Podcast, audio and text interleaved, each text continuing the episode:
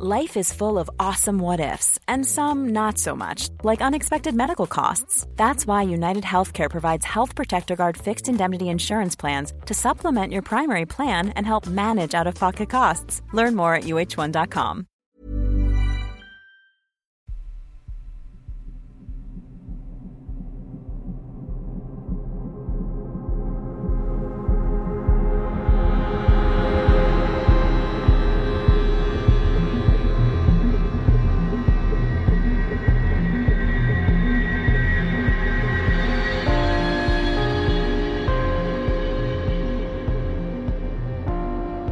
Hello, and welcome to mini episode 239 of Real Life Ghost Stories.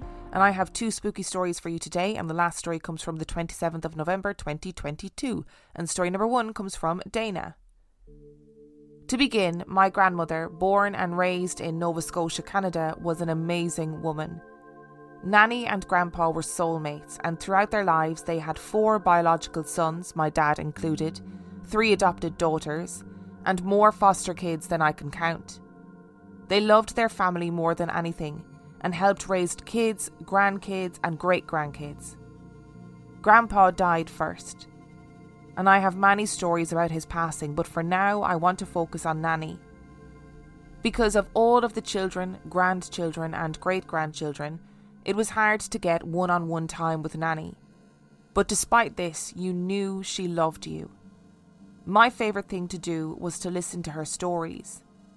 The elderly really do have the best stories. Nanny passed away at the age of 92 when I was about 22. I regret not having the maturity to ask her more when she was alive, because she lived such a full life, and I've learned now that she and I had a lot in common, that 92 years is a lot of life to experience, and I wish I had the opportunity to have another chat with her. When she passed, she was in the hospital and we were all expecting it to come, so it wasn't shocking but sad nonetheless. The night she passed, I was at home from university and in my childhood bed. It was early in the morning, I want to say around 4am, and I remember waking up and thinking, there is somebody in my room. Thinking it was one of my parents, I looked up, and at the foot of my bed was a person. I remember as clear as if I was awake, thinking, oh, it's just Nanny and having this feeling of immense comfort as I snuggled back under my covers. It was as if I was being tucked in, and I truly felt like a child again. I closed my eyes and woke up a few hours later, remembering what had happened. It was strange though, because I didn't feel like I was remembering a dream. It wasn't a dream, it had happened. I woke up, saw Nanny, and went back to sleep. Remembering seeing her though, I didn't have the image of a thin 92 year old woman with a hunched back and frail from arthritis, but as the woman I knew from my childhood. She was still pretty spry in her 70s. When I got up, I noticed that my dad was home from work. I asked him why he was home, and he said, I don't know, I just don't feel good, so I called in sick. Dad never missed work, so I was surprised. Shortly after, we got the call that my nanny had passed away. The strange thing was, later, as a family, we all started talking to one another. We got calls from my dad's sister, who had also called in sick from work because she woke up not feeling well. All of us live at least three hours away from one another and only communicated via phone that morning, but all had similar experiences. I was telling my cousin about what had happened to me the morning of Nanny's passing, and she said that it didn't surprise her. My cousin was raised in large part by my grandparents and knew them much better than I did. My cousin told me that my nanny believed in a lot of supernatural and superstitious things. Nova Scotia has a lot of superstitions. I believe that Nanny came around to do her final rounds and say goodbye to everyone, and I, having always been a sensitive and an empath, sensed her and was able to see her one last time something that I am so happy I was able to experience. Nova Scotia has a rich history of Indigenous culture, Mi'kmaq, German culture, and Gaelic culture, amongst many others. Because of this, fishing and farming is a part of our makeup. Of course, with this comes superstitions. something that I share an interest with, like Nanny. In Nova Scotian lore, a forerunner is a ghostly visit from someone who is bringing often bad news. Many people would get these visits from people who died out to sea before hearing the news. I believe that Nanny took the opportunity to check in on all of her kids as a forerunner and let us all know that we were loved by her one last time before she had to leave. I have many more stories about supernatural visits from other family members and a few stories about my cat Remy, who passed in May 2022, who I'm convinced was my soulmate who was here to heal me during the worst of my chronic and mental illnesses. Your nanny and grandpa sound like amazing people to have their own children, adopt three more children, and foster loads of children. I think it takes a really special type of person to be able to foster and adopt children. I really do. And again, we have another story of a loved one coming to let her loved ones know that she was going, coming to say goodbye. And I think it's a beautiful thing that you saw her as a young woman that you knew from your childhood rather than seeing her as a sort of frail 92 year old. And it is interesting that the whole family got that feeling of, mm, I'm not feeling great today, something isn't right. And everyone took that time off, almost like everyone was preempting that they were all going to get bad news that day. I've only ever spent a couple of hours in Nova Scotia when I was on a crossover flight from England to Canada to Toronto, and I stopped in Nova Scotia for a couple of hours.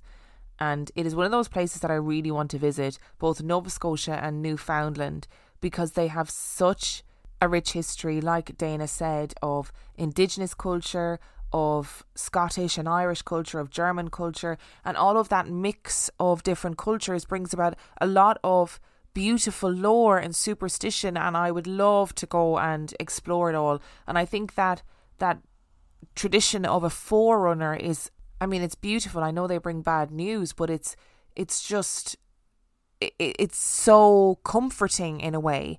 And I imagine that when these people were fishing people where people would go out to sea, dangerous seas and they'd be gone for a couple of weeks and you wouldn't know whether they were alive or dead. These forerunners, these spirits would come back and say, No, they are they are gone. I am gone. And now at least you have closure and you know. Oh, it's such a beautiful thing.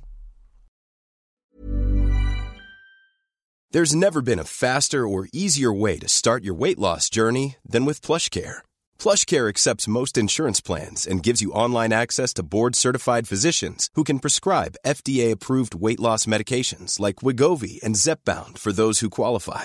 Take charge of your health and speak with a board-certified physician about a weight loss plan that's right for you.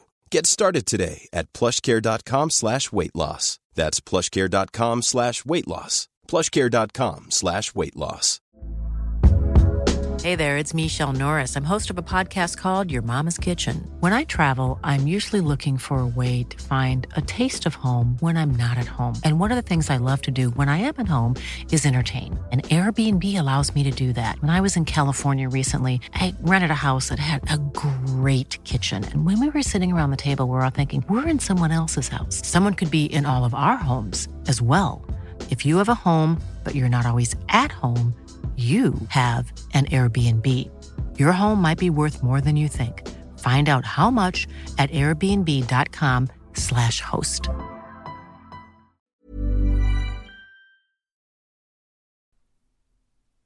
And story number two comes from Ally. I grew up with my older brother and sister in a small town in southern Ontario, Canada. My parents built their house and moved in two weeks before I was born in the mid 80s.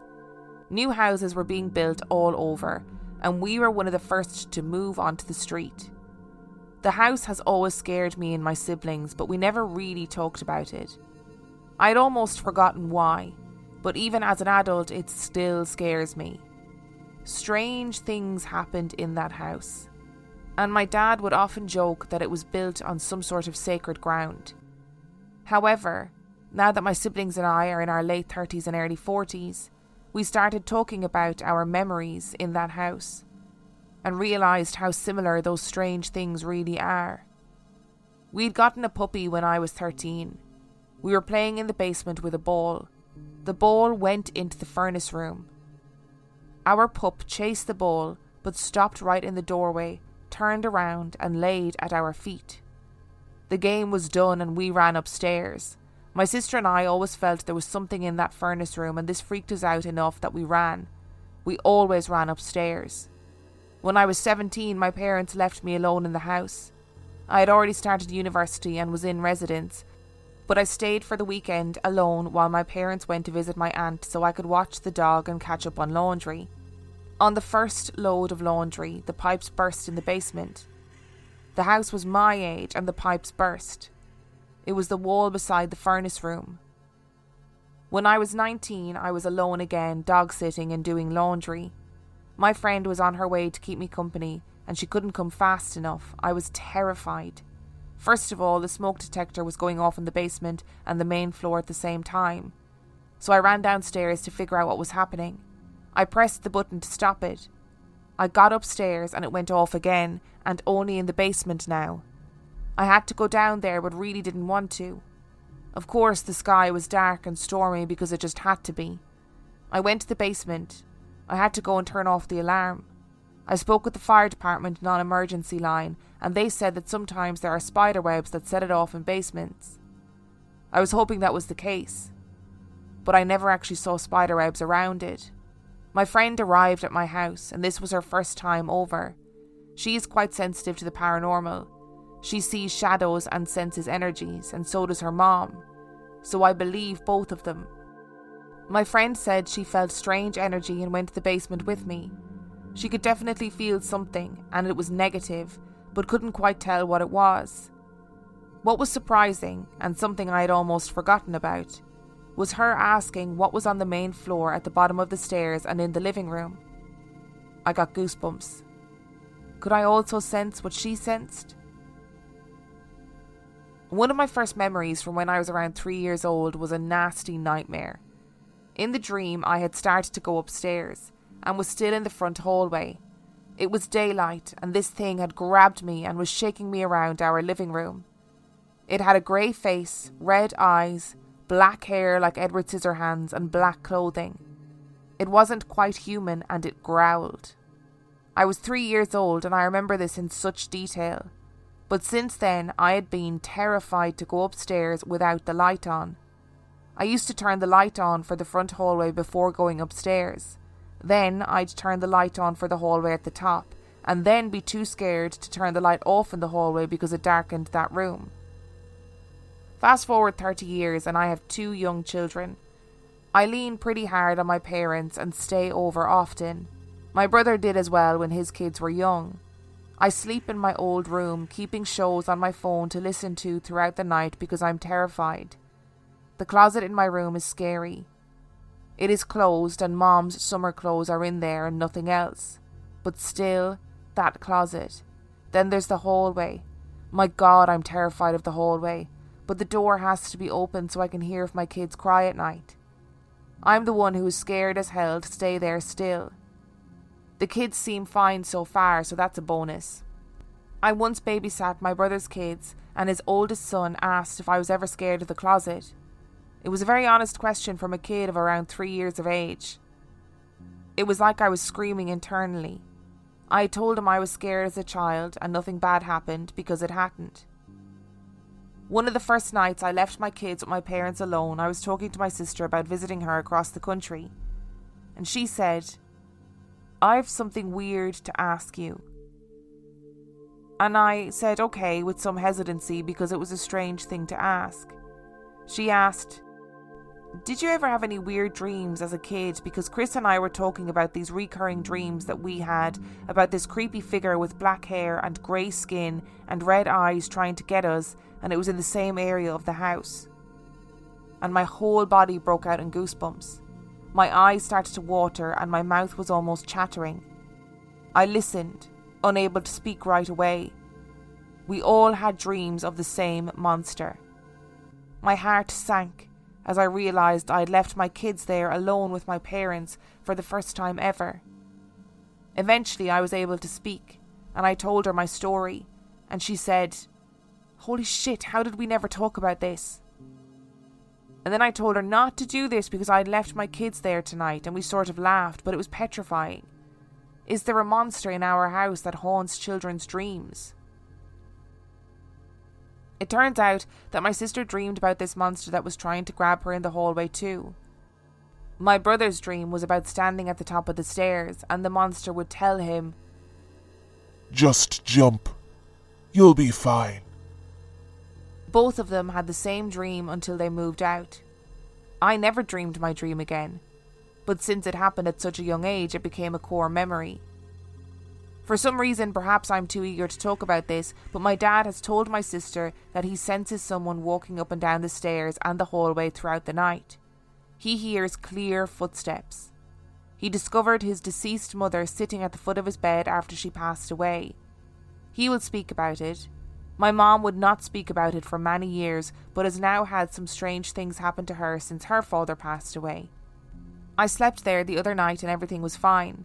Everything seems safe in a way. I feel like the more I think about this, the more I get scared. But I've never been injured.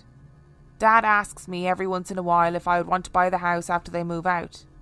No, thank you. I will stay in my very safe, very unhaunted home. How weird that you all had the same dream. That is so freaky. It's one thing being like, oh, we all were a bit freaked out by the house when we were kids, etc., etc. But it's a very different thing to have dreams about a really specific entity that is very easily described. Grey face, red eyes, black hair like Edward Scissorhands, black clothing. Wasn't quite human and it growled. That is very specific. And for you all, the kids in the house, to have that same dream about that same creepy entity, that is weird. And stories like this always remind me of the Heol Fanog story, the Welsh Amityville story, where there was a suggestion that their house was built on some sort of, you know, ancient passageway. Like a paranormal passageway, I mean, like a portal. I hate saying that word. You know how I feel about that word. But you know what I mean. Like this this house is so Ally's house was a new build. It was a newly built house, but what happened on the land that it was built on is the question. I think in general it seems to be pretty benign though. And I'm saying that now as somebody who has not been in the house and not had to spend any time in the house. So if I was in the house and spending time in it, I wouldn't feel like it was benign. I'd feel like it was absolutely terrifying, obviously.